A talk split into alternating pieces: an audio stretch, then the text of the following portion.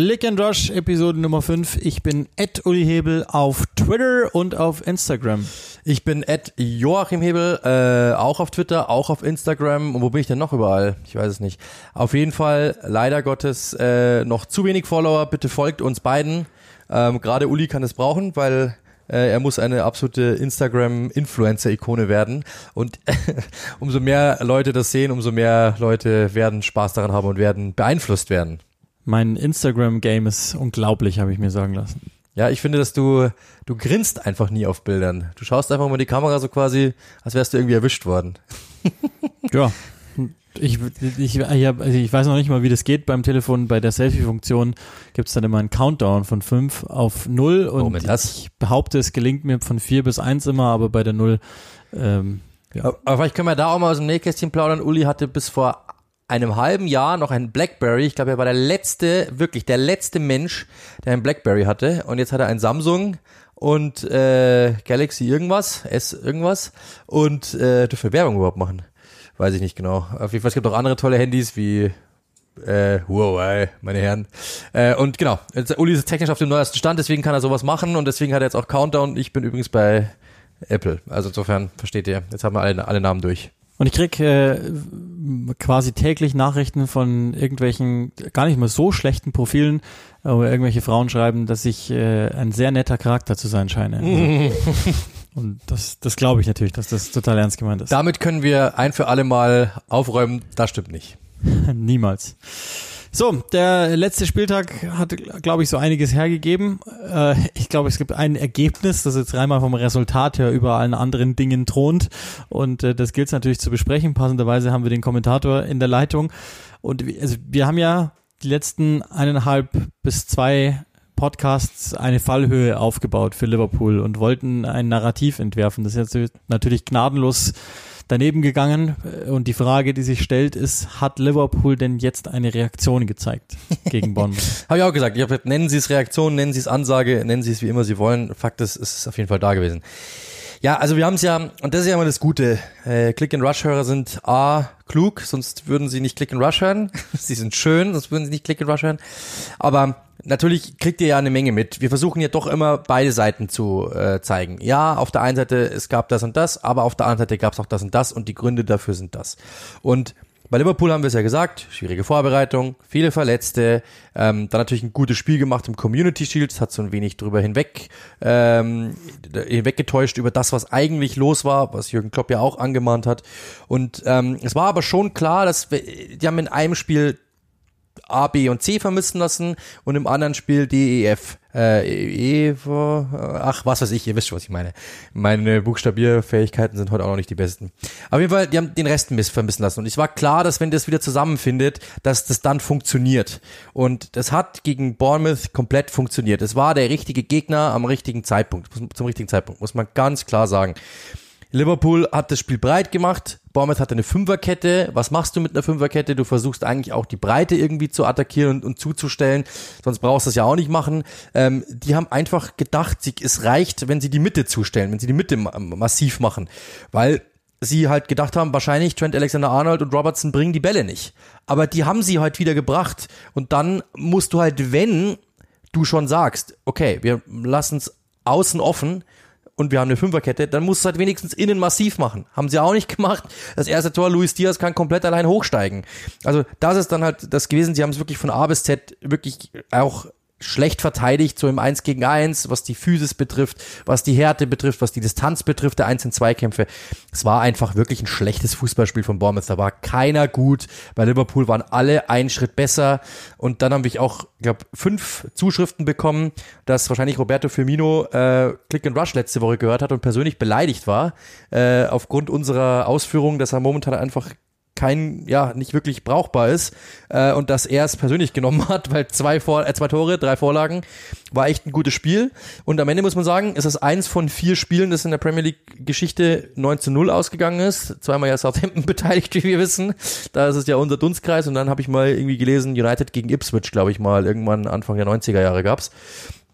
Äh, und jetzt eben das, das ist ein historischer Sieg. Sie hätten beinahe noch die 10 voll gemacht, hätte Mark Travers den letzten da nicht gehalten, hätte Mo Salah ähm, nicht drei hundertprozentige vergeben, dann hätten die das, es wäre locker drin gewesen. Es wäre locker drin gewesen. Und es ist verdient, es ist eine Ansage, es ist ein Zeichen. Man muss auch sagen, ähm, Bournemouth war an diesem Tag einfach nicht ready. also für, für das, was Liverpool geliefert hat, waren sie nicht ready. Ich glaube, die, die Perspektive Liverpools ist wahrscheinlich für die allermeisten jetzt etwas interessanter, aber man muss ja, muss ja schon auch mal Bournemouths äh, Perspektive einnehmen. Also es gibt ja am laufenden Band die, die Jokes in sozialen Netzwerken, dass äh, immerhin Scott Parker aber die richtige Cardigan geordert hat für 600 Pfund, weil er als der best angezogene Manager in, in der Premier League gilt. Auch darüber können wir an einer Stelle irgendwann mal streiten, wenn ich das jetzt nicht so besonders finde, aber okay. Ähm, ich habe von derselben Firma gerade die Sonnenbrille bestellt. Ja, also der, der hat schon hier und da mal was, was Gutes an. Ähm, ich finde aber jetzt sein sein Anzug-Game ist nicht stärker als das Meines zum Beispiel von Antonio Conte oder so. Aber okay, das, das, das ist jetzt nur am Rande. Ähm, was, was wir mal, was wir mal besprechen wir machen sollten oder vielleicht auch nicht. Und Ralf Hasenhüttl ist eh immer der geilste, daher passt es, passt es sowieso.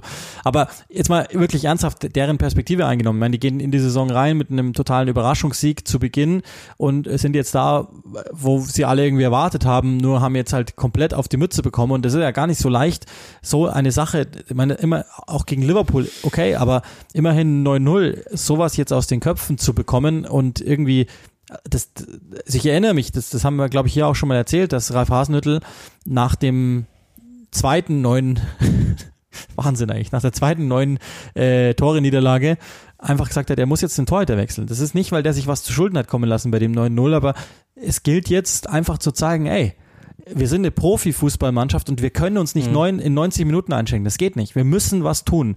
Und einfach nochmal komplett klar durchgewischt hat. Und das muss ja dann irgendwie auch kommen, aber dafür ist der Kader nicht breit genug, nicht gut genug, dafür sind die finanziellen Möglichkeiten nicht da. Und ich habe auch das Gefühl, ich meine, wir haben uns damals ja mit, mit Scott Parker ganz kurz ähm, austauschen können, als wir äh, kurz vor Pandemiebeginn noch in England waren, da war er noch für Fulham, glaube ich, verantwortlich.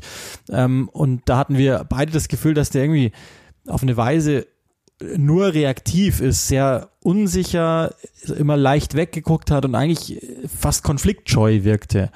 Und wie soll der Typ das da jetzt machen? Es gab, gab ja schon ein, zwei Fragen, ob es das jetzt schon für den war. Ich glaube jetzt nicht, dass sie sofort hergehen und den äh, vor die Tür setzen, aber ich, ich, es gibt eine Welt, in der ich mir vorstellen kann, dass das nachhaltig beschädigend ist für dieses Team.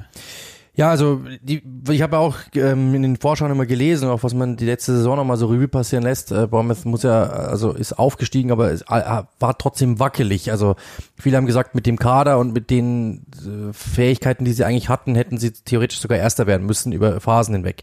Und ähm, das ist, ich glaube schon eine eine Mannschaft, die einfach den unteren zwei der Liga angehört. Das ist vom Kader her so gesehen. Also das wird eine Mannschaft sein, die mit Sicherheit, also 20. oder 19. wird. Das, glaube ich, wissen wir beide.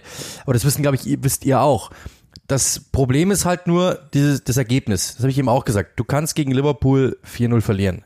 Ähm, und wenn du das dritte kassierst, kassierst du meistens auch das vierte, weil das wisst ihr auch. Ähm, manchmal ist es so, dass ihr sagt, an dem Arbeitstag, es ist Freitagnachmittag, ich, ich krieg jetzt noch 17 E-Mails rein, ähm, ich habe die ersten drei schon falsch beantwortet, ach komm, lass die letzten, die mache ich am Montag, es ist mir egal. Dann ist einfach heute Freitag, ich gehe jetzt ins Wochenende, ihr und so weiter. Und das ist es halt gewesen. Du bist, das ist menschlich, dass du einfach sagst, dann waren es halt vier. Dann hat Liverpool aber nicht aufgehört. Jürgen Klopp hat, den, hat sogar noch einen guten Kniff gewählt. Er hat dann sogar ausgewechselt. Das heißt, er hat andere Spieler reingebracht, die auch nochmal beweisen wollten. Wie zum Beispiel ein Cavallo, ja, der auch nochmal zeigen wollte. Dann hat er die draufgelassen, die noch nicht getroffen haben. Ähm, also das heißt, das war schon auch von ihm gut gewählt. Er wollte wirklich das bis zum Ende. Dann an der Enfield Road die Zuschauer sind mit jedem Tor mehr mitgegangen. Die haben wirklich vor dem, also das, das habe ich echt wirklich, ich habe es dann auch im Spiel gesagt, vor dem zehnten Tor, das ja dann nicht gab quasi, aber das fast noch gefallen wäre, da ist das Stadion nochmal aufgestanden. Die wollten dieses zehnte Tor haben. Das hat man richtig gemerkt. Das ist so, als wäre es ein 3-3 äh, in der 90. Minute und sie wollen jetzt das 4-3, sie wollen diesen Sieg haben. So hat das gewirkt. Also es war wirklich alles darauf ausgerichtet und Bournemouth war an diesem Tag einfach nicht bereit. Ja, John Zamura, der komplett neben sich stand, der einfach gar nicht existent war. Ähm, die, die ganze Abmesse macht ein Eigentor. Die haben einfach über alles drüber geschlagen, was irgendwie ging. Smith schon früh gelb belastet. Ich hätte wetten können, dass der vom Feld fliegt. Das ist einfach auch kein Premier League Niveau. Da muss man einfach sagen. Ähm, und dann ist es, dann ist es so. Da, hin, nach vorne überhaupt keine Entlastung. Ich habe, dann, dann nimmt er zum Beispiel, das ist ja, wenn du dir die Aufstellung mal anschaust, das finde ich ja auch, fand ich auch sehr interessant, dass du mit Cook dort spielst und dann, ähm, es war eine Fünferkette mit Cook und daneben dann quasi mit Christie. Das ist ja eigentlich Cook okay, dachte er, läuft vielleicht ein paar Räume zu. Christie ist jemand, der vielleicht auslöst und dann sollen Anthony, Tavernier und Moore sich irgendwie gegenseitig finden und irgendwie was machen. Und das ist überhaupt nicht, hat überhaupt nicht funktioniert. Und dann war Christie halt jemand, der im Endeffekt äh, dann quasi ein Minusspieler war. Weil er hat einfach, er hat, er hat nach hinten, nach hinten gar nicht stattgefunden oder nur gefault und nach vorne gar nichts gebracht. Und damit war klar, dass die, dass die im Endeffekt nach vorne nichts machen werden. Sie hatten zwei, ich glaube eine Gelegenheit, das war Christie dann kurioserweise, aber ansonsten nach hinten hat der nichts gemacht. Und dann waren die offen, Liverpools ausgenutzt. 9-0. Ja, das, die sind natürlich irgendwie Opfer der Umstände, weil, weil wenn Liverpool die ersten keine Ahnung, wenigstens zwei von drei Saisonspielen gewinnt, dann, dann sagen sie natürlich wahrscheinlich nach einer Stunde, komm, gut. Aber so hatten die ernsthaft was zu beweisen, wahrscheinlich. Das ist nie so eine ganz gute Ausgangslage für einen Gegner. Hat Jürgen Klopp ähm, auch so gesagt, ja. Und also um, um dann Bournemouth ganz kurz zu verlassen, logischerweise ist ja Scott Parker, das hat er soweit eigentlich ganz ordentlich gemacht, dass er, dass er ähm, erklärt hat, dass, dass sie sich schämen und dass sie natürlich zurückkommen werden, dass es aber auch äh, Narben hinterlässt, bla bla bla. Aber was viel frappierender war, war, dass er, dass er dann ja im Nachklapp gefragt worden ist, was ist denn eigentlich los mit dem Kader? Also warum, warum passiert nichts? Und er hat nur recht kryptisch geantwortet, ist nicht, weil keiner dahin will oder weil sie äh, keine Ideen hätten, wen sie dahin verpflichten können, sondern es gibt, es gäbe eine Million Gründe, warum noch keine Transfers passiert seien. Aber genauer hat er es dann nicht mehr spezifiziert. Also ist das dann äh, Kritik an der Vereinsführung oder ist, ich, äh, keine Ahnung, was das wird, aber das, es wäre irgendwie, also ich meine, das Momentum, das, das, das Aufsteiger ja immer haben, automatisch haben und haben müssen. Und wahrscheinlich braucht ein Team von der Qualität, äh, Bournemouth ist das noch sehr viel mehr als, als andere Aufsteiger, dass die das Momentum aus der zweiten Liga irgendwie so, so lang wie möglich konserviert bekommen. Das ist vorbei. Also ich glaube, denen ist jetzt die eigene Sterblichkeit bewusster denn je. Und ähm, also ich bin sehr gespannt, ob das nicht, ob das nicht in eine Richtung geht, dass die ähm, jetzt komplett zusperren mit Sechserkette mehr oder weniger und überhaupt gar nicht mehr selber mit Ja, aber sch schau mir doch mal, geh doch, schau doch mal die Startelf an. Also ich zeige sie dir. Ähm, Sag mir mal einen Spieler, der Premier League Niveau hat. Naja, ich, also ich finde jetzt schon richtig, richtig irgendwo stammen. Also Lerma kannst du vielleicht irgendwo reinschmeißen. Okay? Ja, ich ja, also ähm, Senesi kannst du vielleicht irgendwo als Backup mitnehmen, das ist okay. Und der Rest, Tavernier vielleicht noch irgendwo, aber der Rest ist also Kiefer Moore ist ein Unter Unterklassenspieler, Christie ist ein Unterklasse-Spieler. Ähm, ja, Semura gut, aber Louis ist, Cook ist jetzt kein kein Vollblinder. Ja, ja, klar, aber du äh, weißt, was ich meine. ist jetzt kein es, Vollblinder, aber, aber das ist äh, nicht über dem Durchschnitt der nee, Premier. League. Nee, nee, das haben wir ja in der Vorschau auch so gesagt. Genau. Dann gibt's äh, Travers. extreme Vakanzen in der Defensive. Ähm, also, dass der Kader, der, der ziemlich sicher Schwächste in der Liga ist. Das ist klar. Also man, ein Aufsteiger hat einfach die ganze Welt gekauft und ein anderer hat sich diesmal sehr punktuell clever weiter verstärkt und hat wirklich äh, internationale Erfahrungen dazugefügt. Und Bournemouth hat halt gar nichts gemacht. Und das ist natürlich, das ist das eine, dass es qualitativ äh, kommt. Und dann muss ich aber auf der anderen Seite von denen erwarten, dass die natürlich äh, mit ihren ihnen zur Verfügung stehenden Mitteln, das sind ja nicht viele, klarkommen und das heißt ja in allererster Linie, mach mal das Zentrum zu und schau, dass du nichts kassierst. Aber wenn ihr euch erinnert, das war ja ein Punkt, den wir bei, bei Scott Parker vor zig Jahren schon angesprochen hatten, in der ersten Fulham-Zeit, dann auch durchaus in der zweiten Liga. Ich, ich halte den nach wie vor nicht für einen guten Manager. Das ist jetzt äh, natürlich nach einem 9-0 wow, Easy Money, ja. aber ähm, ich halte den, es, es, es ja on the record damit, ich halte den nicht für die Lösung und ich ähm, habe nicht das Gefühl, dass der Typ die da jetzt rausholen kann und irgendwie scheint er jetzt gerade auch noch eine eigene äh, Idee zu haben, dass er, dass er gerade schon anfängt, sich selbst zu retten. Also ich, es kann sein, dass das, dass das demnächst richtig böse wird bei Bournemouth und, und dass die vielleicht schon weg sind, bevor sie überhaupt ernsthaft die Möglichkeit hatten, weiterzukommen ähm, in dieser Liga. Nächstes Spiel würde ich sagen, oder? Ja, ähm, oder vielleicht noch ganz kurz, weil, weil das ist natürlich die eine interessante Frage bei Liverpool, um, um zu denen zu kommen. Ähm, die Attitüde hat diesmal gestimmt, ja. die Qualitäten sind da, aber ist ja. es dann nicht noch umso frappierender, dass es jetzt zweimal in Folge nicht gestimmt zu haben scheint, weil äh, andere Gründe kann man ja dann nicht anführen. Ja, also die, das hat Jürgen Klopp ja auch gesagt, also die Elf ist ja fast dieselbe gewesen, die gespielt hat. Und ja, es fehlen, ich habe es auch gesagt, in jeder Position zwei Spieler. Es fehlt Martip Konate, äh, Keta, Jones und Thiago. Und vorne fehlen Jota und wer ist der dritte, wer ist der andere? Nunes, weil halt gesperrt, genau.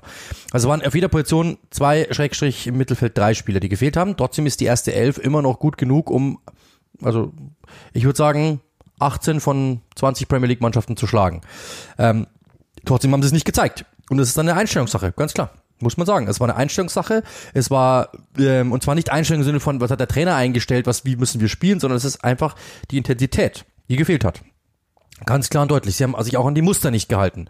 Äh, das war einfach auszurechnen. Und das hat man, hat man selten gesehen. Es hat jeder irgendwie, also wenn zum Beispiel ein James Milner auf einen, äh, auf einen Virgil van Dijk zuläuft im Manchester-Spiel, dem auf die Brust pocht und sagt, sag mal, wie kannst du denn so verteidigen? Ähm, das sagt ja was. Also das sind jetzt zwei Typen, die, oder Van Dijk ist ja eher jemand, wo du sagen würdest, der gibt manchmal zu viel mit, ja, eher als zu wenig.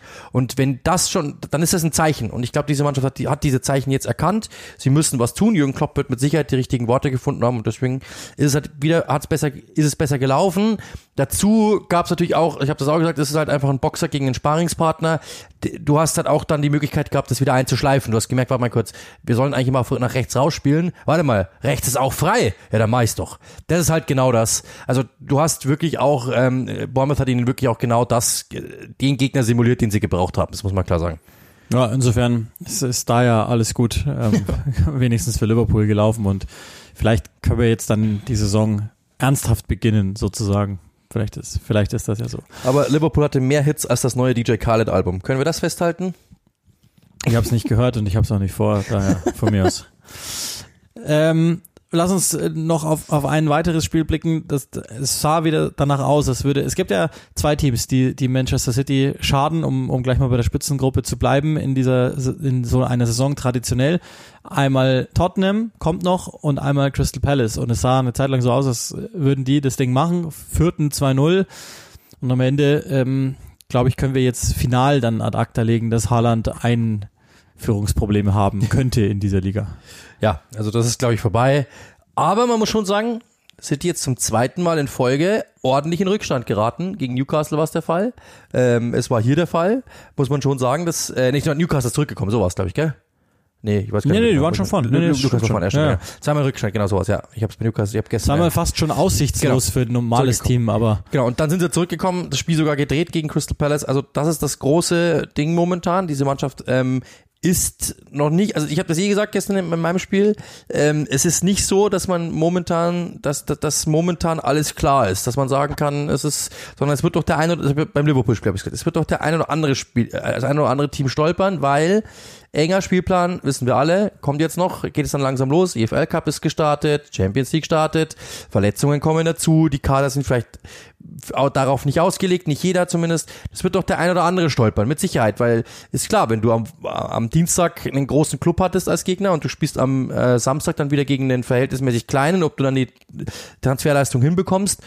Also das ist, das wird spannend. Ähm, ich hätte es wirklich gerne gesehen, was passiert wäre, wenn City dieses Spiel nicht gewonnen hätte, weil ich glaube, das wäre echt nochmal, das wäre heftig gewesen. Dann hätte mal so wirklich, äh, dann wäre Arsenal mal vorne, ja, und äh, dann hätte wäre dahinter das wäre noch spannender gewesen, glaube ich, weil da hätte City auch ein bisschen Druck gehabt, aber äh, es Crystal Palace hat gut begonnen, okay, ähm, aber dann ist halt City wieder zurückgekommen. Das muss man dieser Mannschaft wirklich lassen. Das hat man auch im Meisterschaftsfinale gesehen. Du hast, hast ja kommentiert. Diese Mannschaft hat einfach dann die Qualität und wenn sie sich an der Ehre gepackt fühlt, dann auch den Biss, das zu drehen. Der Unterschied jetzt, also das ist ja auch etwas, das man jetzt kennt, dass die echt langsam starten und dass sie zu Beginn oft komische Ergebnisse produziert haben.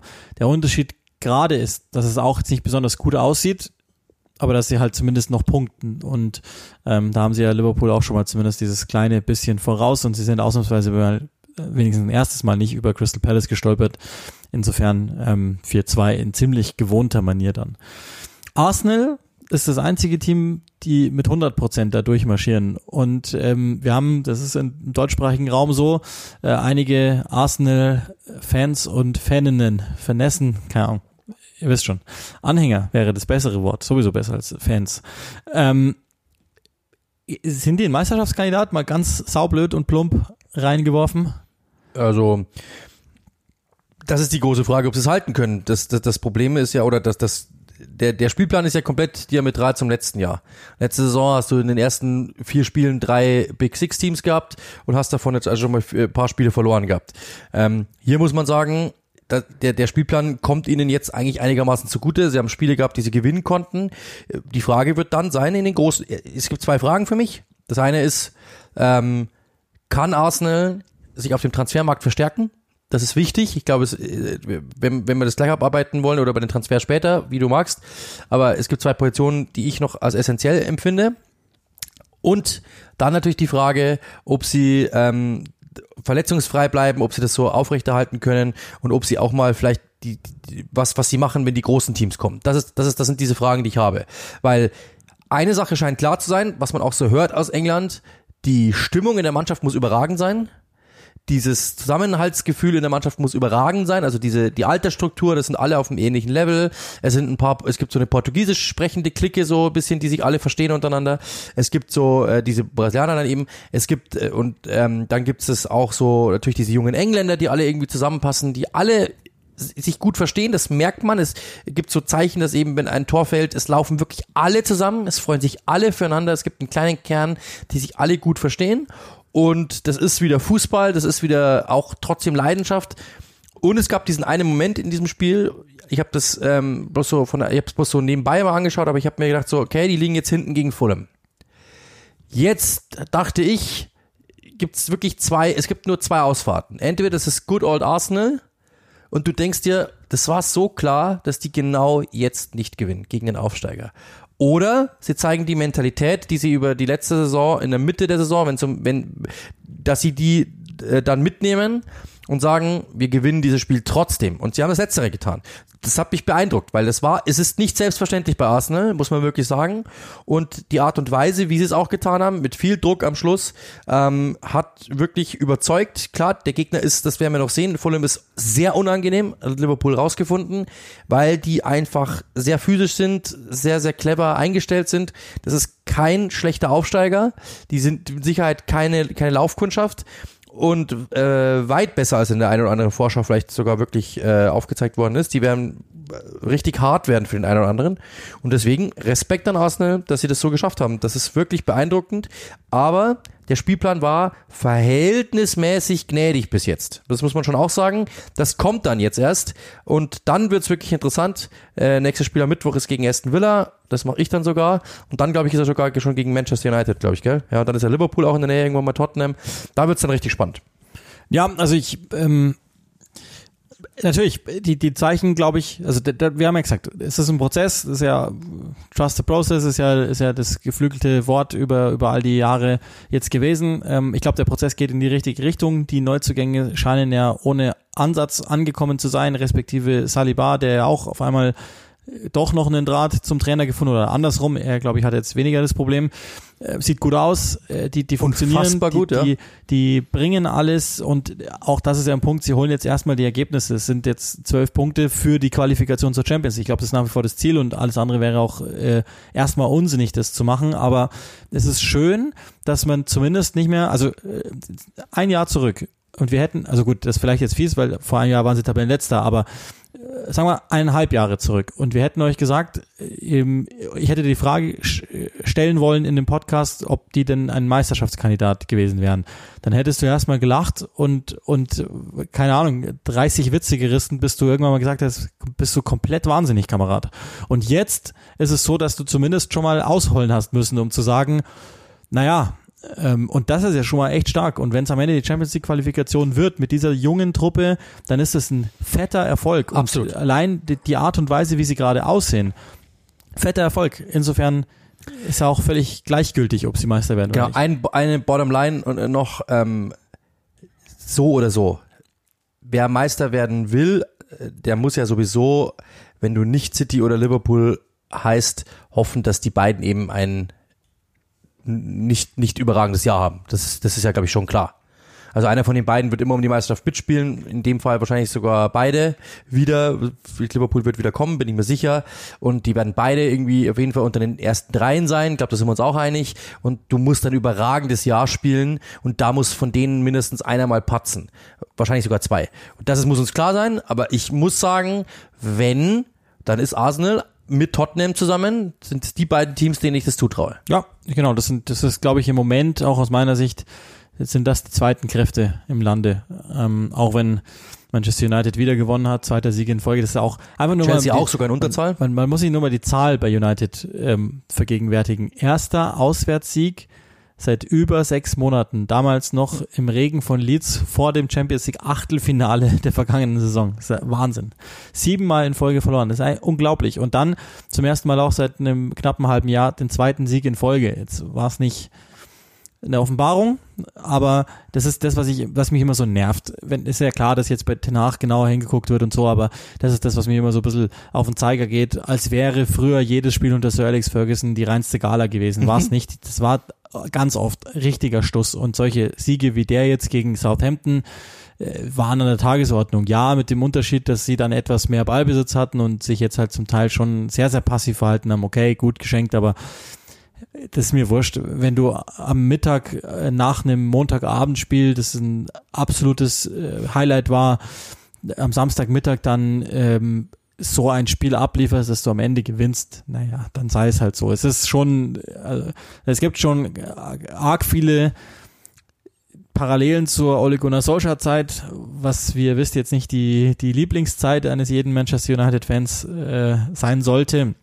Aber sei es drum, zwei Siege in Folge ist ja erstmal ganz gut. Und zwischenzeitlich waren sie mal auf Rang 6, das ist ja der Standardrang im Moment. Dann haben wir noch das eine Spiel, Hashtag ModV, Match of the Week war's. Mhm. Äh, Tottenham gegen Nottingham Forest. Erstmal schön, dass Nottingham äh, mal so ein, so ein Showcase quasi kriegt, auch hierzulande, dass man, dass man die mal wieder äh, so prominent vertreten sieht. Letztlich haben sie ja doch verloren gegen, gegen Tottenham, die ja eben genau das äh, bestätigen, was wir jetzt gerade gesagt haben, nämlich, dass die durchaus jemand sind, von dem wir uns vorstellen könnten, dass die irgendwas zwischen zwei und vier machen. Ja, spielerisch fand ich jetzt keine Offenbarung von Tottenham, gerade in der ersten Hälfte. Ich meine, die gehen nach fünf Minuten, glaube ich, in Führung durch Harry Kane. Danach spielt nur noch äh, Nottingham und äh, Mladen Petric hat ja sogar gesagt, so ein bisschen Mini-City, also die haben wirklich gut kombiniert, scharf die Bälle zurückerobert, da war Tottenham raus und alle dachten sich, das gibt's doch jetzt nicht, das war so wieder Typ Mourinho-mäßig, so äh, quasi, bitte fahrt nur mit der Bremse angezogen, weil, weiß auch nicht warum, wir können es vielleicht irgendwann nochmal brauchen, sondern es war, es wirkte wirklich einfach mit der mit ange, angezogener Handbremse, wirklich. Und äh, hatten einfach echt Glück, muss man auch sagen, äh, dass Nottingham einfach die, die nur einen Ball wirklich aufs Tor gebracht hat. In, hatten aber, glaube ich, 18 Versuche oder so.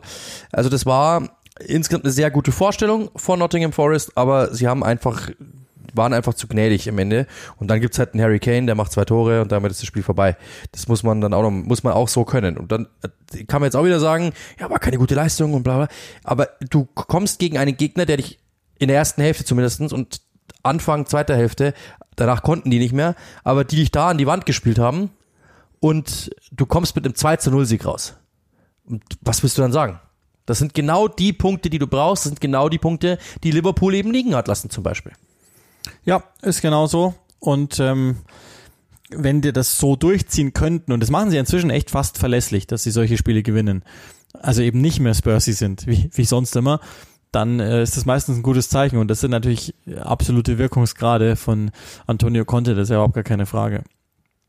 So, ähm, lass uns hinter den Spieltag. Es stehen ja jetzt zwei Spieltage in Folge bevor. Mal gucken, ob wir zwischendrin, das ist ja auch noch der Deadline Day, nochmal irgendwas für euch machen, wie das dann aussehen könnte. Das diskutieren wir dann alles im Nachklapp. Wir beide waren jetzt wahnsinnig viel unterwegs an dem Wochenende, das heißt, da war jetzt noch gar nicht die Zeit für. Ähm, wir nehmen am, am Montagnachmittag auf, das muss man ja unbedingt dazu sagen, in diesen hektischen Transfertagen.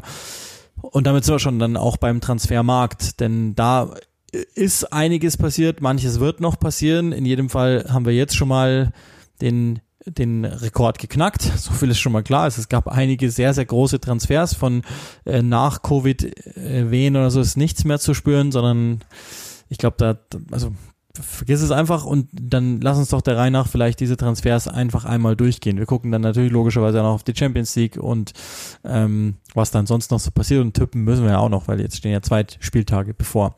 Also lass uns mal einfach anfangen bei fixen Dingern und einer, der einige gewundert hat, war Alexander Isak zu Newcastle United und ein erstes Zeichen, dass Newcastle nicht nur äh, Problemfelder löst, sondern durchaus auch mit Geld perspektivisch denken könnte und was irgendwann mal passieren könnte mit der Welt, wenn die wirklich ernst meinen und den Geldbeutel richtig öffnen. Genau, also klar ist, Sie meinen es ernst. Klar ist, es wird aber trotzdem eher eine, ähm, eine, eine Evolution als eine Revolution. Also du wirst sehen, dass sie äh, eher halt so perspektivische Moves machen, eher clevere Moves machen und versuchen langsam aber sicher Schritte zu gehen. Und wenn sie von jemandem überzeugt sind, dann machen sie das. Alexander Isak, 70 Millionen Euro kann man jetzt drüber streiten. Du hast ihn in La Liga öfter gesehen als ich. Ähm, ich habe jetzt mir die Torstatistik mal angeschaut. Letzte Saison wie sechs Saisontore oder so ist jetzt sicherlich nicht der Hammer. Äh, aber ich glaube, dass das auch gar nicht der Grund ist, was diese Mannschaft braucht, sondern es ist eher so dieses Link-Up-Spiel und dieses, diese Dynamik, die da hat äh, und diese Athletik, die da hat. Ich glaube, dass das eher so das Ding ist. Äh, und ja, ich finde 70 Millionen Euro ist mir persönlich in der heutigen Welt vielleicht nicht, aber wenn ein Gabriel Jesus äh, 50 Millionen kostet, wenn ein Haaland 65, okay, mit Ausstiegsklausel, aber okay, wenn die so viel kosten und du zahlst für Isaac 70, finde ich, ist die Perspektive irgendwie nicht so richtig. Aber trotzdem muss man sagen, äh, ist es natürlich ein guter Stürmer, der dich weiterbringt. Und wenn dir Geld egal ist, dann kannst du auch sagen, okay, die PlayStation kostet eigentlich 400, 400 Euro, ich krieg sie jetzt aber nur für 600, ist mir eigentlich egal, weil ich habe das Geld, dann zahle ich's halt. Und dann ist es halt deine Entscheidung. Das ist da genau dasselbe. Wenn du, wenn, wenn du einen Stürmer brauchst und auf Kleinanzeigen kostet der 70 Millionen, äh, dann mach's, ist halt der Aftermarkt, so ist es nun mal. Ja, ich glaube, das, das ist halt, also würde man jetzt diese, das, das werden wir noch ein paar Mal sagen, äh, in diesem Transferfenster und auch in, in dieser Folge, würde man die, die weglassen, die Ablösesumme und einfach nur den Transfer als solchen bewerten. Dann würden wir wahrscheinlich alle sagen, ja, ist klar. Also ich mag den Spieler sehr, sehr gerne. Das, der hat natürlich eine, eine aufregende Kombination aus Länge, aus Athletik, ähm, aus Übersetzung, Technik und, und dann aber solche Elemente, die natürlich wahnsinnig wichtig sind, gerade für ein Team wie Newcastle, äh, dass er einfach äh, Tiefe ins Spiel bekommt. Und ähm, ihr werdet euch noch erinnern an die Zeit, die es gab, als Borussia Dortmund den als neuen Zlatan Ibrahimovic verpflichtet hat und so, als er hoffnungslos zu jung war und sowas. Ähm, es scheint so, dass der sich in dieser Zeit, ähm, als er als er da einfach, ja sagen wir mal gescheitert ist, ohne das jetzt wirklich werten zu wollen, aber sagen wir mal, er ist gescheitert, ähm, sich mental ganz schön was draufgepackt hat und das hat man dann schon gesehen, wenn der die Zuspiele bekommt, zum Beispiel von Oedegaard, dann hat er ja teilweise, glaube ich, Real Madrid in einem Spiel drei reingehauen, einmal sogar vier oder so. Das ist jetzt alles schon ein paar Jahre her, aber der ist ja immer noch unglaublich jung, 22 und und all das, was ich euch jetzt gesagt habe, ist ja es zeigt ja, dass, dass die sich von dem zu Recht viel erwarten können. Und dann darf man auch nie vergessen, dem, dem aktuellen Projekt Newcastle mit dem Kader, mit der Stärke, da würde wahrscheinlich jetzt ein Haaland sagen, ja, ist ganz nett, aber ihr seid nur ungefähr drei Jahre äh, zu früh dran, um mich mal anfragen zu dürfen. Also musst du ja auch genau. auf dem B-Reputationsmarkt genau. rangehen.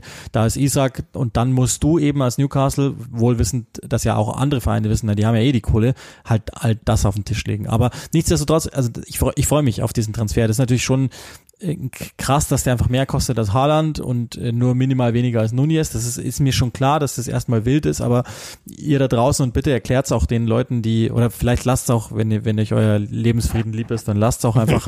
aber äh, ich, dieses einfach reines Ablösesummenbolzen und sagen, ja, ja. hat aber so und so viel gekostet. Ja, aber da, es, es braucht halt heutzutage ein bisschen Kontext. Es ist ja Markt, Nachfrage, genau. Angebot. So und wenn du ähm, wenn du ihn haben willst äh, und alle wissen, du hast eine fette Geldbörse, dann verlangen die halt mehr von dir. Ähm, und dann, wenn du aber sagst, ich bin bereit, das auch auszugeben, weil ob ich jetzt 60 oder 40 zahle oder 70 ist meinem Besitzer egal, dann tust du es halt. Das ist halt nun mal so. Das ist einfach der Punkt. Aber ich finde es interessant, weil es heißt natürlich schon, sie vertrauen Chris Wood nicht und sie vertrauen Callum Wilson nicht hundertprozentig. Dem einen, weil sie wissen, Chris Wood ist nicht die Lösung, das haben wir jetzt auch, haben jetzt auch gemerkt. Äh, und das haben sie auch gemerkt. Das ist einfach nur ein, gegen Wolverhampton auch wieder gesehen, das ist einfach ein Spieler, den kannst du hoch an, anspielen, der gewinnt ein Kopfballduell, aber die führt er auch und das war's. Und die, die wissen, dass Callum Wilson einfach immer verletzt ist. Der wird mindestens 20 Spiele die Saison ausfallen also machen wir mal Minimum 15.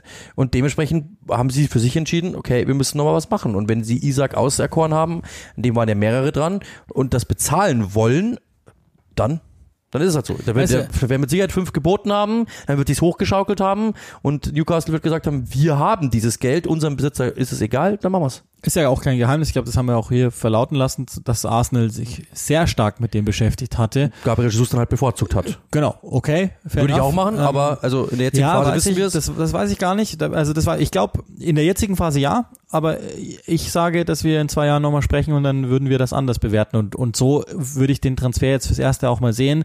Und es zeigt ja dann, dass in diesen Transferaktivitäten ähm, jetzt nach Bruno Guimaraes und jetzt auch, auch Alexander Isak, dass da jetzt äh, eine andere Ebene eingezogen wurde. Und das ist ja erstmal mhm. nur gut. Und wenn das dann parallel weiterhin läuft, dann ist es ja das hätte ich nie geglaubt, dass Newcastle diesen Weg geht, ja. dass sie wirklich peu à peu machen, sondern wir dachten, die holen Joe und Robinho und weiß ich nicht noch, wen es halt dann so gibt, der völlig überteuert äh, eine halbe Saison äh, zwei TikTok-Posts zustande gebracht hat oder so. Aber teuerster Schwede ever. Glaubst du, Slatan lässt sich das gefallen? Meinst du, er wechselt jetzt nochmal für 614 Millionen einfach fürs eigene Ego? Ja, möglich, möglich. Ähm, weiterer Transfer, der durch ist ähm, und, und auch irgendwie in diese Richtung geht, äh, Perspektivspieler, ist Wesley Fofana. Also der hat sich Chelsea angeschlossen, das wisst ihr. Ähm, die Chelsea-Perspektive gleich mal, aber Leicester, was da passiert ist ja, jetzt ist es inzwischen langsam lächerlich. Ja, also ich, ich finde den also auch da können wir wieder über, über Ablösesummen sprechen, weil das ist dasselbe. Sie wussten, sie müssen in der, in der Abwehr was machen. Äh, sie wussten, dass sie mit, äh, sie, Fofana war der absolute außerkorene Liebling, den wollten sie unbedingt haben. Und wenn du das Geld wieder hast und wenn der Besitzer einfach sagt, ich möchte den Typen holen, dann musst du es tun. Ich finde, also ich persönlich, ich, ich, es gibt natürlich so high-rated äh, Innenverteidiger, die überall äh, hoch gerankt werden immer wenn ich den gesehen habe, habe ich mir gedacht, boah, der ist es. Also es ist wirklich einer meiner Lieblingsinnenverteidiger, so von dem, was ich gesehen habe bis jetzt, weil der wirklich alles hat. Der hat ein Auge, der hat, den, der hat die, die Ballfertigkeit, der ist schnell, der ist dynamisch, der hat aber auch die Zweikampfhärte. Der hat wirklich alles. Und vor seiner Verletzung war der, wenn die Verletzung nicht gekommen wäre, wäre der jetzt schon, wäre der schon längst weg gewesen. Und ein unfassbarer Innenverteidiger, finde ich, der hat alles, was es braucht. Selbst Johnny Evans, der ja weiß, was ein Innenverteidiger braucht, sagte, das wird einer der besten der Welt. Warum? Weil er einfach wirklich alles hat. Und wenn du dann sagst, du möchtest diesen Spieler haben und die sagen, ja, wir haben ja den unter Vertrag, wir haben den gerade erst geholt vor zwei Jahren für was haben die für den bezahlt? 35 oder so? Ja. Das, das, das sehen wir nicht ein. Warum sollen wir den abgeben? Da, Leicester ist da einfach auch clever im Verhandeln. Ähm, dann sagst du halt einfach, du, dann geben wir ihn ab, aber nur für 90 Millionen. Und wenn die den dann bezahlen, selbes da wieder. Also ich persönlich, mich trifft das jetzt, also das ist glaube ich mal allgemein. Mich treffen Ablösesummen emotional nicht mehr. Also ich sitze jetzt nicht da und denke mir, 90 Millionen, die haben so einen Schatten, die sind so bescheuert, weil ich kann es sowieso nicht greifen. Und weil du FIFA spielst. Weil, weil ich FIFA spiele, weil ich gestern einen Spieler für 100, 190 Millionen Euro gekauft habe, das stimmt wirklich. Aber ähm, das heißt, mich, mich schockt es nicht mehr. Für mich ist das einfach Fabelzahlen und es ist so, wie wenn du jetzt sagst, ähm, der hat Note 1 bekommen, der hat Note 2 bekommen. Auch das äh, ist für mich nicht greifbar. Ich habe es oft genug gehört, dass ein Spieler 90 Millionen Euro gekostet hat. Mich, mich, mich trifft das jetzt emotional nicht mehr. Ich kann es einschätzen, ist das viel oder ist das wenig. Ähm, aber wenn der Markt da ist und wenn das jemand bezahlt, dann ist das so. Also ganz ehrlich, ich habe auch schon Schuhe gekauft, wo ich weiß, die kosten im Laden XY und dann habe ich die, ich wollte den aber unbedingt haben, ich habe ihn nicht bekommen, dann muss ich halt auf Kleinanzeigen gehen und muss ihn kaufen für plus 20 Prozent, plus 50 Prozent, wenn ich diesen Schuh haben will. Das ist dann halt nun mal so. Und das ist da, und dann werden auch Leute sagen, Hebel, du hast so einen Schatten, warum kaufst du für diesen Preis diesen Schuh? Und ich denke mir, ja, habe ich ja schon fünfmal gemacht, für mich ist das eigentlich nichts Besonderes, aber stimmt, der hat wahrscheinlich recht. Ja, okay. So, das ist halt, das ist halt der Punkt. Ich glaube, das ist einfach nur äh, diese, diese POV, diese, äh, dieser Point of View, wo du einfach sagst, hey, pass auf, es ist einfach nur eine, nur eine, für mich ist es normal. Ich kann verstehen, dass wenn ich dann natürlich runterbreche und jetzt dann meiner Nachbarin erkläre, Wesley Fofana, kennst du den? Nee, der hat 90 Millionen gekostet, dann denkt sich die wahrscheinlich, was, wer, warum? Das ist halt genau der Punkt. Aber mich persönlich trifft das emotional ehrlich gesagt nicht mehr, weil ich habe es oft genug gehört und ich kann erklären, warum er so viel kostet. Und dann ist es für mich jetzt nicht mehr so, dass ich jetzt aus dem Fenster springe und sage, um Gottes Willen, ich will nicht mehr leben oder so. Ja, also vor allen Dingen, die, die Sache ist ja die, also Fofana bringt spielerisch alles mit, was Tuchel will, ähm, linienbrechende Bälle, Impact, äh, kommt in die nächste Linie, ist aber auch defensiv gut, also ist ja klassisch in beide Richtungen unterwegs. Und das geht ja weiter. Guck, ich habe hab jetzt einfach mal aufgerufen, äh, Innenverteidiger, ähm, bis, schätzen wir mal die Altersgrenze bei 23. Und wie viele Innenverteidiger, die, die ein größeres Potenzial haben als Fofana, findest du? Der Licht, glaube ich, ist, also nein, glaube ich nicht. Und der ist vor allen Dingen nicht der Typ, der Fofana ist. Ist aber, kommt wenigstens potenzialtechnisch hin und auch was das aktuelle Leistungsvermögen betrifft. Äh, Kunde, okay, gerade gewechselt, den wollten sie.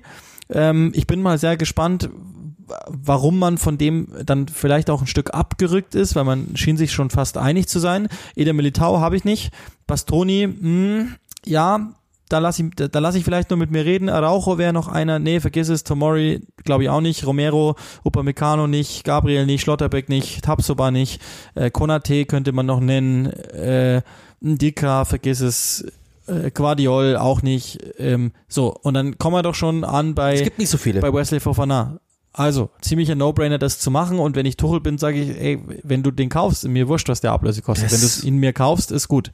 Jetzt kommt der, die andere Perspektive, dass man natürlich grundsätzlich bei Chelsea schon sehen muss, das war ein Transferfenster, das ähm, zusammengestaucht war und noch ist Übrigens, äh, bevor ich das vergesse, habe ich gerade noch gelesen, äh, haben sich auf eine Vertragsauflösung ähm, geeinigt, Chelsea und Ross Barkley, der ist jetzt Free Agent, also kann in den nächsten Tagen auch noch wechseln oder auch sogar dann nach der Transferperiode. Nottingham Forest. Ja, oder doch wieder Everton. Keine Ahnung. Nottingham Forest ähm, heute den 70, 77. Neuzugang, die holen alles.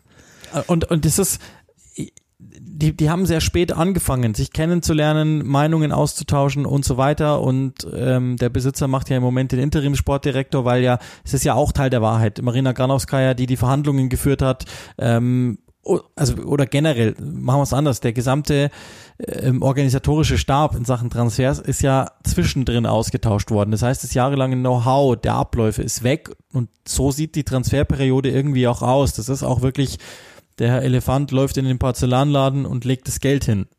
Und dann kriegen sie Sterling, also das Resultat alleine angeguckt, ist ja dann am Ende gar nicht so schlecht. Sie kriegen dann Fofana, Kulibali, Sterling.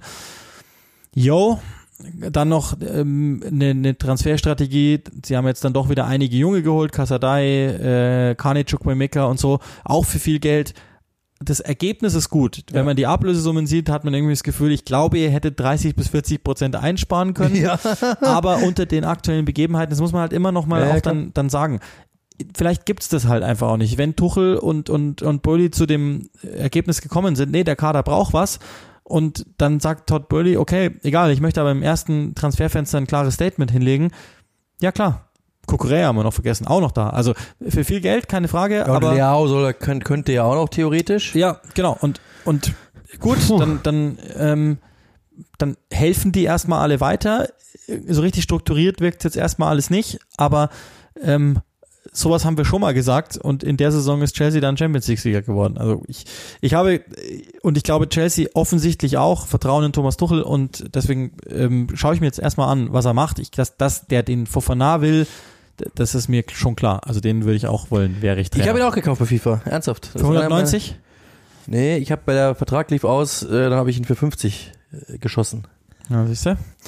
So, das ist, ähm, also auch da, dass wir uns nicht falsch verstehen, zum Zeitpunkt der Aufnahme ist der Deal nicht durch, aber so gut wie alle ähm, seriösen und auch manche nicht seriösen Zeitungshäuser Zeitschriften berichten, dass der Deal eigentlich nur noch eine Formsache ist, um, um das nochmal richtig einzuordnen. Wenn nicht, dann vergesst einfach, dass wir über den gesprochen haben. Und nochmal, bitte gebt Brandon Rogers irgendwas, weil das ist langsam echt lächerlich. Jetzt müsste der Geld da sein, ja. Oder, oder lasst ihn gehen. Ein Transfer, der auf Free Brandon. Irgendwann kriege ich mit so einem ja, T-Shirt also Free Brandon Rogers. Er tut mir echt leid, weil ich, es könnte noch bitter werden, weil da könnten noch zwei gehen. Am Ende der Transferperiode. Who knows? Ja, genau. Und wahrscheinlich werden die jetzt auch mal vorstellig werden da und sagen, äh, übrigens, was verkauft denn alles? Äh, was ist denn eigentlich los? Wir müssen, wie wollen wir denn gewinnen? Und am Ende habe ich, also kadertechnisch nicht, nicht, dass sie dann vielleicht sogar ganz unten rein geraten oder so. So, ähm, ein Transfer, der auf jeden Fall noch fix ist, das kann, kann man auch in aller Kürze abhandeln. Ähm, das Narrativ ist weiterhin bedient. Der 18. Neuzugang der Saison und Spoiler, noch nicht der letzte, glaube ich halt einfach. Für Nottingham Forest ist Renan Lodi. Äh, da gibt's jetzt wieder einige wahrscheinlich, die sagen werden, krass, der geht von einem Champions League Teilnehmer zu einem Aufsteiger. Jo, willkommen in der Fußballwelt. Renan Lodi ist bei Nottingham Forest ähm, auf der linken Seite daheim. Der wird jetzt, äh, ich glaube nicht, dass er ein Unterschiedsspieler wird, ehrlich gesagt, aber ähm, ich mag den schon. Also der, der hat schon immer mal wieder Spiele dabei, der, der hat eine gute Energie, der hat ähm, so, so eine grundlegende Aggression, Physis in sich, das passt schon alles, aber ja, ja, wenn du siehst, dass du da einfach nicht gut genug bist, dann ist es so, ähm, oder da aufgestellt bist und dann musst du da was machen. Das ist so. Sie haben, ich glaube, gestern mit sechs Neuzugängen gespielt. ist halt schon krass, weil wenn du 17 holst neue, jetzt dann ist der 18. und du hast davon sechs in der Startformation, die haben sich halt einfach mal einen komplett neuen Kader zusammengekauft. Klar, es sind noch ein paar gegangen, wollen wir auch nicht reden, aber äh, also ich bin da immer nicht so ein Fan von, ehrlich gesagt. Ich habe natürlich auch mit einem Kollegen letztens telefoniert. Ich kann es verstehen. Das haben wir, hatten wir auch schon mal. Ich glaube, es war in einer der ersten Folgen, äh, wo wir das mal, also wirklich ersten Folgen, wo wir das mal hatten. Wenn du natürlich aufsteigst, kriegst du wie viel Millionen? 100 Millionen, 150 Millionen mehr an TV-Geld. Wenn du dann sagst, pass mal auf, der Kuchen schmeckt eigentlich, das hätte man ganz gerne nächste Saison wieder wieso nehmen wir nicht einfach die 150 Millionen Euro und investieren die in, in die Mannschaft, nicht etwa in Transfer, äh, nicht etwa in Trainingsfacilities, nicht etwa in Stadion, nicht etwa in die Jugendabteilung, sondern wir machen es einfach, wir stecken es komplett in die Mannschaft in der Hoffnung, dass wir nächstes Jahr diese 150 Millionen Euro nochmal bekommen. Kann ich nachvollziehen, dass du das so, dass du es so machst. Äh, lustig ist dann, dass Bournemouth das Geld auch bekommt, in Anführungszeichen, und die machen gar nichts oder wenig, aber da wird wenigstens investiert ich, ich, es gibt, du kannst jetzt über jeden einzelnen Titel sprechen. Der eine oder andere, O'Brien zum Beispiel, äh, Toffolo zum Beispiel, die werden ihnen gefallen haben, einfach aus der, äh, aus der eigenen Liga. Die haben sie mitgenommen, weil sie gesagt haben, der gefällt mir, nehmen wir mit. Ähm, dann kriegst du die Gelegenheit, einen Jesse Lingard zu verpflichten, musst du machen. Dann kriegst du eine Gelegenheit, ähm, noch den einen oder anderen zu holen, wo es vielleicht heißt, okay, verstehe, Gibbs White haben wir auch schon drüber gesprochen, ist vielleicht ein bisschen viel bezahlt, aber kann verstehen, dass man sich in den verlieben kann oder in dem Perspektive sehen kann und so weiter. Jeder einzelne Deal, den kannst du beurteilen, aber es ist natürlich schon ein bisschen viel auf einmal. Jetzt ist das Problem eher, finde ich natürlich, oder die Aufgabe, äh, äh, dass natürlich Steve Cooper jetzt diese Mannschaft zusammenführen muss. Das ist die große Aufgabe und ist nicht in einer Vorbereitung, sondern er muss es on the fly machen. Also er muss die die die Kabinencrew quasi schon im Flugzeug schulen und das ist nicht einfach. Aber wenn es einer kann, dann der. Und ich freue mich auch darauf, das zu sehen, weil ich glaube, man. Gestern waren sie echt. Man, man kann bei denen und man wird bei denen von Woche zu Woche Fortschritte erkennen können. Ob es reicht, keine Ahnung, aber man wird zumindest das erkennen können. So, dann ähm, noch ein paar, die, die in der Pipeline hängen an Deals. Das kann man, äh, Sascha Kalajdzic, glaube ich, kann man in aller Schnelligkeit abhandeln. Ähm, der hat sich also, man kann, man kann anders gehen. Aus Stuttgart, glaube ich, ähm, also ich kenne jetzt nicht die, die Hintergründe, die, die total da passiert sind und so weiter, wer da was zu wem gesagt hat, sondern nur die verschiedenen Perspektiven, die es halt so oder so darstellen. Aber irgendwie hätte man sich für diese Zeit einen anderen Abschied gewünscht, dass der Wechsel zu den Wolves bevorsteht. Das haben wir letzte Woche schon mal kurz angesprochen, wie wir den sportlich einschätzen auch. Noch gibt's da nichts Neues, aber dass der passieren wird, ich glaube, da sind wir uns ziemlich sicher. Ja, genau. Also Bruno Lage hat gestern, ich habe das Interview mir ganz angeschaut, der hat ein Interview im Vorfeld der Partie geführt ähm, mit zwei englischen Kollegen, mit einer Kollegin und einem Kollegen. Und da war er sehr offen. Er hat eigentlich in jeder Antwort, äh, in jeder Antwort steckte der Satz drinnen, äh, wir haben nur einen Stürmer, Raul Jiménez, und der ist eigentlich immer mal wieder verletzt. Ähm, wir brauchen einen zweiten Stürmer. Alle haben zwei Stürmer, nur wir nicht. Das war wirklich so die Quintessenz. Und ähm, dann muss man einfach klar sagen, dass er das forciert. Er möchte noch einen Stürmer haben. Man merkt ja auch, wo es hingeht. Er will dynamischer werden, er will mehr spielen, er will äh, dieses Nuno Espirito Santo System komplett ad acta legen. Er will äh, jetzt mit der Viererkette ran, er will es äh, dynamischer, er will auch einen breiteren Kader. Auch das kommt dazu. Also er will öfter wechseln, das wollte Nuno ja gar nicht. Der wollte eigentlich immer dass die, einen Kader von 15, 16 Mann haben, um einfach nur wechseln zu können, wenn jemand auswählt, aber ansonsten eigentlich immer die gleiche Elf. Und das will äh, er nicht, äh, Bruno Lage, sondern er möchte schon ein bisschen mehr Breite drin haben ein bisschen mehr Tiefe drin haben. Und das ist mit Kalajdzic ja sicherlich der Deal. Wir, wir haben es wir haben's ja, ich habe es gestern im Spiel auch gesagt, äh, in Stuttgart sind sie nicht begeistert über die Art und Weise. Ähm, die Fans waren nicht begeistert über die Art und Weise, wie er das macht. Ähm, Dazu muss man klar sagen, was ich jetzt so gehört habe, also das ist der Deal ist bei weitem nicht durch, sondern Stuttgart möchte 25, glaube ich, äh, Wolverhampton hat ein Angebot abgegeben in Höhe von 15. Das heißt, da ist noch eine Diskrepanz und zwar eine, eine gehörige. Stuttgart, das wissen wir auch, die müssen Transfererlöse erwirtschaften die haben jetzt einen Spieler, der unzufrieden ist, die haben einen Spieler, der Ärger gemacht hat. Das heißt, die werden den abgeben müssen. Die Spielchen kennen wir auch, weil stellt euch mal vor, Kalajdzic läuft im nächsten Spiel dann doch wieder auf, was dann, wie viele Fragen sich äh, Missentat äh, stellen muss, äh, Pellegrino Materazzo genauso oder natürlich auch Kalajdzic selber. Dann, das wird ein mega Druck auf die Mannschaft sein. Ist er überhaupt in der Mannschaft noch irgendwie gern gesehen nach dieser, nach diesen, nach dieser Aktion jetzt? Das werden Fragen sein, die zu beantworten sein, sind. Ich glaube, dass es irgendwie langfristig schon gehen wird, aber kurzfristig wäre es erstmal Ärger. Plus, wir wissen, Stuttgart muss pro Jahr, hat Missentat mal gesagt, gesagt, ich glaube, so 30 Millionen Euro plus machen, Transfererlöse, um eben Schulden abzubezahlen. Das heißt, die werden mit Sicherheit noch verkaufen. Oder sie, sie, wissen auch ganz genau, dass der Vertrag von ihm irgendwann mal ausläuft. Wenn sie irgendwann Geld erwirtschaften wollen, dann müssen sie es jetzt machen. Und dementsprechend ist, bin ich mir ziemlich sicher, dass wir da noch einen Deal sehen werden. Und dann wird er wahrscheinlich 20 plus Boni sein oder so. Könnte ich mir gut vorstellen. Ja, ich lese gerade irgendwie 18 plus Boni, aber das Oder so, genau. also letztlich werden halt dann die, die Boni einfach nur anders ausgehandelt, höher Genau. wahrscheinlich und, und die, Ja, aber ich bin mir ziemlich sicher, Lars will den Stürmer, wir haben erklärt warum äh, und Stuttgart, glaube ich, will dann auch verkaufen und das ist ja dann auch okay so. Ähm, Kalajdzic hat einfach, glaube ich, wirklich viel gezeigt, dass also ist ein super Fußballer, ich mag den und er hat viel gezeigt und ähm, ich will den auch auf dem nächsten Level sehen, muss ich ganz klar sagen. Jetzt müssen wir ein bisschen anziehen zeitlich, weil den einen großen Transfer, den haben wir uns natürlich noch für ganz das Ende ähm, aufgehoben, weil der Sponsor des Podcasts das so will, Manchester United nämlich. Aber vorher noch ähm, Hartz Nordoi müssen wir noch ganz kurz machen. Der steht kurz wohl vor einer Laie zu Leverkusen ähm, ohne Kaufoption, sondern ähm, wirklich eine klassische Laie im wahrsten Sinne. Es ist nicht Bayern München, vielleicht Phantomschmerzen bei Salihamidzic. Ähm, in jedem Fall Hartz Nordoi bei Chelsea zuletzt gar nicht mehr gesehen, nicht mal mehr in den Kadern gewesen. Das hat medizinische Gründe, dem ging es wohl wirklich nicht ganz so gut. Das scheint jetzt äh, der Fall zu sein. Leverkusen ähm, ist wahrscheinlich für den ein ganz gutes Pflaster und der wird Leverkusen helfen, das ist ja nicht so sehr unser Thema. Äh, aber das zeigt ja auch, dass keine Kaufoption und nichts da ist. So ganz aufgegeben haben sie noch nicht bei Chelsea. Genau, ja, aber Thomas Tuchel ist trotzdem jetzt nicht momentan nicht der allergrößte, also man, der hat ihm immer wieder Chancen gegeben, es gab auch Ansätze, die haben wirklich gut ausgesehen. Ich hätte mir schon eine Welt vorstellen können, in der er in diesem 3-4-3 quasi, das er mal Zeit lang mal gespielt hat, dass er dort ähm, funktioniert, dass er dort derjenige ist, der äh, auf der linken Seite oder auf der rechten Seite diesen Außenverteidiger, diesen Wingback spielen kann. Hat teilweise ordentlich ausgesehen, dann wieder nicht so.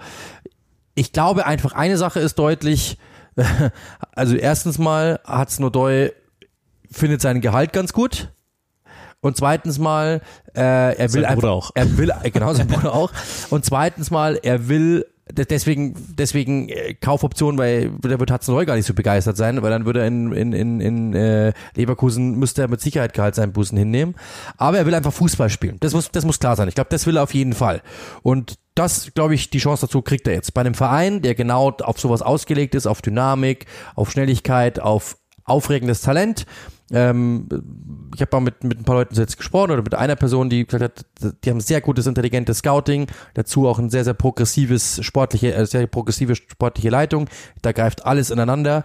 Die wollen genau sowas, die haben einen Plan, die haben eine Idee und deswegen wissen die mit Sicherheit, was sie da tun und ja, also ist ein, ist ein Transfer, den ich verstehen kann an Leverkusen, für an Leverkusen Stelle. Äh, absolut super. Und Ja. für ihn auch, für ihn auch, weil er kann genau. spielen. Einfach mal gucken. Und wie gesagt, der, der Grund, warum er jetzt zuletzt nicht da war, der hatte echt immense körperliche Probleme. Ähm, mehr als wir, glaube ich, dachten. Äh, und deswegen ist in jedem Fall gut, dass er jetzt einfach Praxis bekommt, wenn er sie denn bekommt. Äh, kurz noch ein Wort zu den Dingen, die vielleicht bei Arsenal noch passieren. Es sind ja noch ein paar Deals, wo man irgendwie das Gefühl hatte, ja, das wird eh passieren, wissen wir eh alle, aber jetzt ist es doch Ende August und es ist noch nichts passiert, aber passiert überhaupt noch was?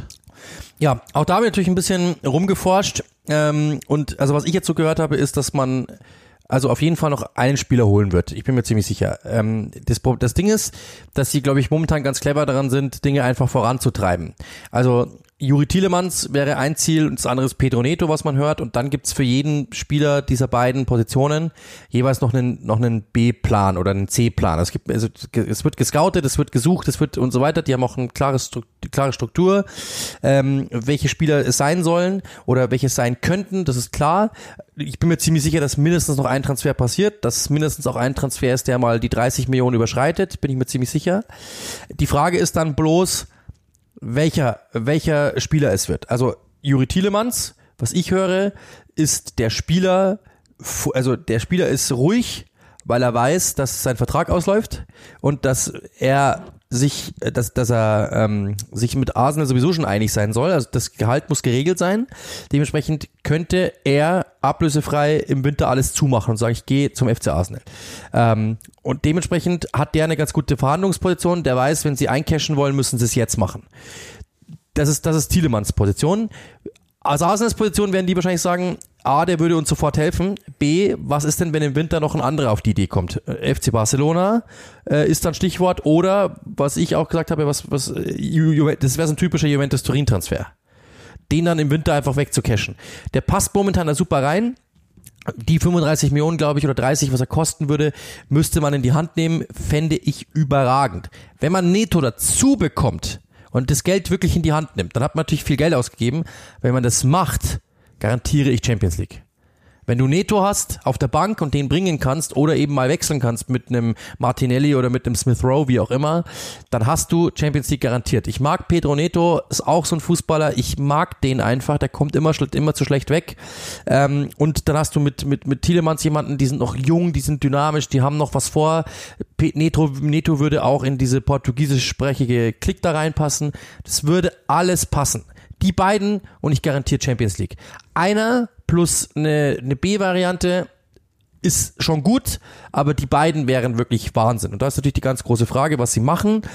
Was ich so höre, ist so, dass, ähm, dass der, dass die Besitzer eher so drauf sind, dass sie im Sommer ausgeben, weil sie verstanden haben, das sind keine Fußballer, aber die haben verstanden, ausgegeben wird im Sommer im Winter von denen nochmal Geld zu verlangen, was ich gehört habe, ist schwierig, weil die sagen so quasi, naja, äh, die Saison läuft doch. Das ist ja im amerikanischen Sport nicht so wirklich, die haben gedacht, so Sommer ist, die haben dieses, die haben diese Zyklen nicht der Transferperiode.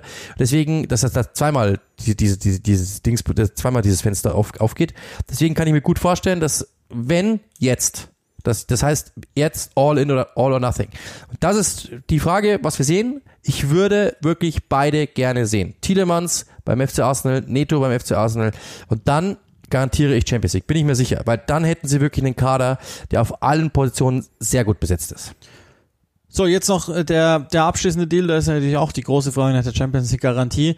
Äh, Anthony von Ajax zu Manchester United, das ist, glaube ich, der Deal, der dominiert im Moment in den englischen Zeitungen, was die Diskussionen betrifft und was auch die, den Stand der Verhandlungen betrifft. Ajax ist ein zäher Verhandlungspartner. Äh, Anthony selbst soll wohl schon vor einiger Zeit den Wechselwunsch, nämlich im März, glaube ich, wenn ich es richtig erinnere, äh, hinterlegt haben und es wurde ihm wohl auch so zugesichert, dass, dass, dass das okay sei, wenn, wenn die Summe stimmt und die Summe korrigiert sich jetzt nach oben bis insgesamt ähm, umgerechnet dann fast 100 Millionen Euro Minimum, die, die Anthony bringt. Das ist jetzt die große Frage bei, bei Manchester United. Ähm, also ich meine, das können wir, glaube ich, mal reinholen. Es gibt Positionen, wo wir beide äh, denken, dass das sinnvoller wäre, noch Spieler zu holen. Nichtsdestotrotz schmälert das ja die Qualitäten nicht Anthony's oder hat er die überhaupt? Wie, wie, wie siehst du das? Ja, also ich muss ehrlich sagen, ähm, ich mag den Spieler. Also das ist auch so ein Typ, den ich einfach gern sehe. Also wenn du dir die Highlight Reels von dem anschaust, das ist also ist einfach ein Techniker vor dem Herrn. Ähm, und dementsprechend, ja, also ich, ich sehe gerade, Anthony will fly to Manchester today. Um, it's all ready and medicals are also scheduled to get the deal signed in the next hours. Also es wird in den nächsten. Dazu übrigens Martin Dubrauker soll übrigens auch kommen von Manchester, äh, von Newcastle United. Also ich mag den Deal, ich mag den Spieler ich kann mir auch verstehen, dass du den holst. Du hast ja mit äh, Mason Greenwood aus besagten Gründen einen verloren in dieser Position. Du hast da einen, den der Trainer kennt, den der Trainer möchte. Ich finde, der hat eine Menge Potenzial, der kann alles. Der hat auch die Physis, sich in der Premier League durchzusetzen. Mit, mit, mit, mit, mit, mit Einschränkungen, aber ich, ich kann es mir vorstellen, dass es irgendwann mal klappt. Und ich, ich, ich finde, das ist ein spannender Spieler. Da sind wir wieder bei der Ablösefrage. Wenn du mich fragst, soll ich Anthony holen, sage ich, klar, mach. Ähm, wenn du mich fragst für 100 Millionen, dann stelle ich Fragen. Das ist halt das Ding immer. Äh, die wissen, dass Manchester United verzweifelt ist. Die wissen, dass der Trainer den gerne hat, weil das ist ja klar. Ähm, die sagen wahrscheinlich so sich einfach, hey, wir haben doch eine gute Ausgangsposition. Wir schreiben einfach mal 100 drauf. United wird schon zahlen. Und dann machen die das halt, ja. Also ich ähm, könnte mir für 100 Millionen, wenn du mir 100 Millionen Euro gibst, finde ich bessere Spieler wahrscheinlich oder Spieler, die ich eher holen würde zu Manchester United. Mit den 100 Millionen würde ich wahrscheinlich lieber Declan Rice anfragen und sagen, hey, gebt ihn doch bitte ab. Äh, vielleicht funktioniert's, ich weiß es nicht. Aber ähm, deswegen, ja, macht es das jetzt nicht schlechter. Ich finde, es ist ein, also den, den, Spieler kann ich verstehen, dass man den haben möchte. Und äh, ja, der Trainer Erik Ten Hag kennt ihn. Insofern, warum nicht? Äh, der Punkt ist, also mal zu Anthony selber. Das ist ein, das ist ein Fantast. Also der, der, der ist ein richtig feiner Fußballspieler und ich glaube, ganz viele Leute verstehen noch gar nicht, wie gut der ist. Ich glaube, dass Brasilien nichts hat und das heißt was, was vergleichbar ist, vielleicht Neymar. Das war's. Ansonsten kann der Typ potenziell besser ja. werden als äh, was weiß ich, selbst Vinicius Junior, glaube ich. Das, da, davon bin ich fest überzeugt. Und Vinicius Junior hat gerade ein Monsterniveau zum Teil. Ähm, und das ist das eine, dass der jetzt nicht produziert in der Eredivisie oder nicht am laufenden Band produziert hat, weil er nicht konstant war und so. Okay, das verstehe ich auch, aber da geht's wieder händeringend um Potenzial und um sonst gar nichts. Und eben auch die Verhandlungsposition, die bei United eben schlecht ist. Und dass das funktioniert, glaube ich auch. Dass es andere Vakanzen gäbe, auch das, da bin ich mir ziemlich sicher. Ich finde, letztlich fasst dieser Transfer das Fenster Uniteds ganz gut zusammen. Erik danach kommt dahin, hat einen fixen Plan, den er umgesetzt ja. wissen möchte. Aber Manchester United ist Manchester United und irrt einfach zwei Monate lang völlig sinnfrei umher, bietet Gelder hier an, Gelder da an, manche Dinge klappen, manche Dinge klappen nicht, dann gehen sie völlig abstruse Sachen an, um am Ende einfach zu sagen, okay, dann holen wir halt die zweite Tasche Geld, knallen die auf den Tisch und machen das Ding fertig. Und das Fiese daran ist, am Ende wird Casemiro den Kader aufpolstern, Anthony wird den Kader aufpolstern und die, die da sind, da haben wir ja sowieso schon drüber gesprochen, dass Ten Hag die zumindest schon mal nutzt. Die werden auch qualitativ dem Kader so weit helfen, dass dieses total chaotische und zu Teilen ultra peinliche Transferfenster am Ende aussieht wie eine 2 minus oder 3 plus, ganz wie es gerne Ja, habt. genau, aber du hast halt bezahlt dafür. Du hast halt einen Haufen Geld dafür bezahlt und viele Nerven deiner Anhängerinnen und Anhänger angekratzt ich glaube auch nachhaltig angekratzt und dich einmal lächerlich gemacht vor versammelter Weltmannschaft. Aber Anyway, am Ende gibt's dann Anthony und eben auch Dubrauka. Ich glaube jetzt auch nicht, dass im Übrigen das die, die äh, absolut richtige Nummer zwei ist und sein sollte. Ja, weil der ganz schön Ärger gemacht hat in Newcastle? Ja, und auch äh, Also Ärger, nicht, aber er hat schon geklopft. Nicht das ist, was, was Ten Hag bräuchte. Also ich, ich glaube bei De Gea, das kann man jetzt langsam auch mal sagen, das ist ja echt ein komischer Typ, weil ich habe es im Spiel ja auch gesagt, wann immer er so gut wie weg ist und du denkst, okay, jetzt das, das übersteht er jetzt nicht mehr, hm. dann ist er der beste der den es gibt. Ja, genau. Aber vielleicht müssen wir auch mal anfangen zu sagen, gut, äh, überlegen wir uns mal, wo wir diesen Deal hin abladen können und machen wir was ganz anderes, aber da ist natürlich die Zeit jetzt zu kurz dafür. Klar. Aber eine Sache noch, also ähm, ich habe, das finde ich einen sehr, sehr guten Gedanken. Ähm, Gary Neville habe ich letztes Mal wieder gehört. Also erstens, erstmal nochmal wirklich Respekt an Gary Neville. Ich kann euch das nur empfehlen, schaut euch mal die Interviews mit ihm an, die Overlap, wo er interviewt wird. Gary Neville ist einer, finde ich, einer der brillantesten Fußballkritiker unserer Zeit. Der wird komplett unterschätzt, glaube ich. Aber ich finde, Jamie Redknapp ist aber besser. Ja, ja, aber ich finde, er wirklich, ist, ich, ich liebe Gary Neville. Ja, ich habe den Spieler schon gemocht ähm, und äh, das sagt was, weil der mochte sich, glaube ich, selbst nicht mal. aber das Ding ist, ähm, er hat einen sehr, sehr guten, er hat, er hat so fünf Punkte rausgearbeitet, was Manchester United ausgemacht hat und was ihnen jetzt fehlt. So, das, aber das, das da will ich euch gar nicht langweilen. Es gibt nur den einen Punkt. Er hat immer gesagt, sie haben die besten Talente von Übersee geholt. Und das ist ja genau der Punkt. Er hat zum Beispiel auch mit, mit, mit jungen Spieler und äh, jungen Spieler aus England, talentierte Spieler aus England und dazu dann noch die besten Talente aus äh, Übersee. Und er hat damals gesagt, zum Beispiel, Jaden Sancho ist doch kein schlechter Transfer.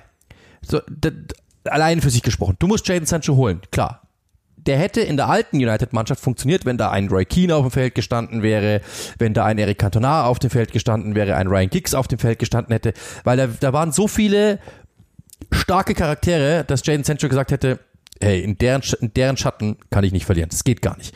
Da war ein Gary Neville hinter ihm, der hätte ihn ab, der hätte abgegrätscht, was er, was, was, was er durchgelassen hätte und so weiter. Es hätte funktioniert, weil dieses Konstrukt in der Kabine so stark war, dass die alles aufgefangen hätte und der hätte locker aufblühen können, weil kein Druck auf ihm. Und wenn so eine Mannschaft da gewesen wäre, hätte ich gesagt, und du holst Anthony dazu, sage ich, boah, das ist unfassbar. Die kommen, das Problem ist halt bloß das, Anthony und Casimiro kommen in ein morsches System Ja, rein, aber das noch nicht hundertprozentig funktioniert. Meine eine Sache darf man ja auch nicht vergessen bei Manchester United und das ist, das ist ja auch immer, wir können jetzt immer über, über Sinnhaftigkeit reden und Kaderbau und Potenzial und bla bla. Am Ende muss Manchester United ähm, Tickets verkaufen und, und Merchandise verkaufen und da hilft ein Superstar und einer mit den Ja, ja, Fähigkeiten, klar. die wie er sie hat, immer und der wird Leute von den Sitzen reißen und das ist, ist finde ich auch ein Teil, der oft vergessen wird auch am Fußball und wenn man den dann auch noch in die Richtung Effizienz kriegen würde, das ist ja die finale Aufgabe bei dem. Genau, Dann das ist- viel Spaß. das ist dann, ein dann Satz, den ich auch noch. Dann sind hinzufügen 100 möchte. Millionen auch lächerlich. Gut, dass du mich dran erinnerst, weil da, ich habe mit ähnliches Geschichte, ähnliche Geschichte, wenn du dich dran erinnerst, war vor vier Jahren, drei Jahren mit Hakim Ziyech. Der hatte gute Jahre bei Ajax und hatte dann ein Jahr, wo er okay war. Und genau da hat, ich habe damals mit einem, ich weiß nicht, ob der Trainer genannt werden will, mit einem deutschen Fußballtrainer, der in den Niederlanden lange unterwegs war, du kennst ihn eh, Ja. sagen wir mal Peter Hyballa, mit dem ich damals telefoniert, der hat damals zu mir gesagt, ich sagte eins, der, das ist ein super Fußballer, das ist ein super Fußballer, der hat alles und der muss jetzt den nächsten Schritt gehen, weil der, der ist schon zu lange in diesem Sumpf jetzt drin und weiß, er hat die Liga durchgespielt, der, der für den ist es keine Herausforderung mehr, der braucht jetzt das nächste Tempo, der braucht die nächste Höhe jetzt. Und dann kann er sich verbessern. Das heißt, äh, Anthony zu sehen und zu sagen, hat jetzt nicht so, ist jetzt nicht so produktiv, würde mich jetzt noch gar nicht mal so stören, wie gesagt, weil du eben auch, wie du so richtig gesagt hast, der hat das Potenzial, nochmal richtig durchzustarten. Und das, glaube ich, würde er bei Manchester United tun. Das ist eben ein Stürmer, wie du sagst. Ähm, ich, ich hätte den, nicht erst United, aber bei vielen Vereinen hätte ich mir gedacht, die werden den gar nicht angreifen, weil er eben zu teuer ist. Dass es jetzt jemand tut, finde ich gut, weil ich sehe den gerne und wie du eben sagst, ich mag den. Ich habe mir letztens, wie gesagt, mir wurde bei Instagram so ein Highlight-Video von dem angezeigt, nur so die besten Ballannahmen, Mitnahmen, die besten Tricks und so. Äh, Ich ohne ist kein Witz. Ich bin, ich habe schon viel Fußball gesehen in meinem Leben, weil ich mache den ganzen Tag nichts anderes. Aber das ist, Ja, ich bin, das- das ist unglaublich. das ist fantastisch. Das ist das ist einfach- unglaublich, was der am Ball kann. Das sind teilweise Sachen, wo du dir denkst, den kann, den, den würde ich nicht mal annehmen. Den nimmt der mit, mit, also unglaublich. Ein Ja, ja, das- unfassbarer Techniker. Und wenn der klar in der Birne ist und bleibt, äh, und, und jetzt das nächste Level annimmt. Ich kann mir schon vorstellen, dass natürlich der Druck groß ist. United verliert mal wieder 0-1 irgendwo, dann heißt es, wo war denn der 100 Millionen Mann? Wird Casimiro sich auch annehmen müssen, klar. Aber trotzdem, das ist ein, also ganz ehrlich, United, liebe Manchester United Fans, ihr habt viel durchhalten müssen. Ihr habt jetzt auch gerade wieder Kritik bekommen für eure Transferpolitik und wie es gelaufen ist und dass äh, da ein Gerücht war und da ein Angebot und da und Anautovic und bla bla bla. Wie du, wie Uli sagt, schaut am Ende hin, blendet den Geldbe die Geldbeträge aus, blendet die Gehaltsvolumina da aus, die da rumgespielt werden und sagt, ihr habt Casimiro und Anthony bekommen und das sind zwei Ja, unfassbar vorher- gute Und vorher Fußballer. Lisandro Martinez, der, Genau. der ich glaube, das hat man jetzt nochmal gesehen am Wochenende, vergessen wir diese dämliche Größendiskussion, weil der ist gut genug, der hat alles, was man braucht.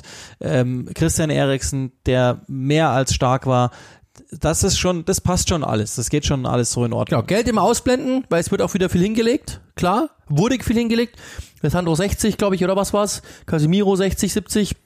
Jetzt eben da 100. Es wird wieder viel Geld hingelegt. Okay. Anscheinend habt ihr es, Manchester United. Wenn ihr es habt, ist doch okay. Gebt es aus. Ich habe damit überhaupt kein Problem. halt- Wenn es jemand äh, hat, also- dann ist es so. Ich meine, wenn wir so ein Gesamtfenster, und wir sind echt schon weit fortgeschritten, deswegen ähm, wirklich letzter Gedanke dazu.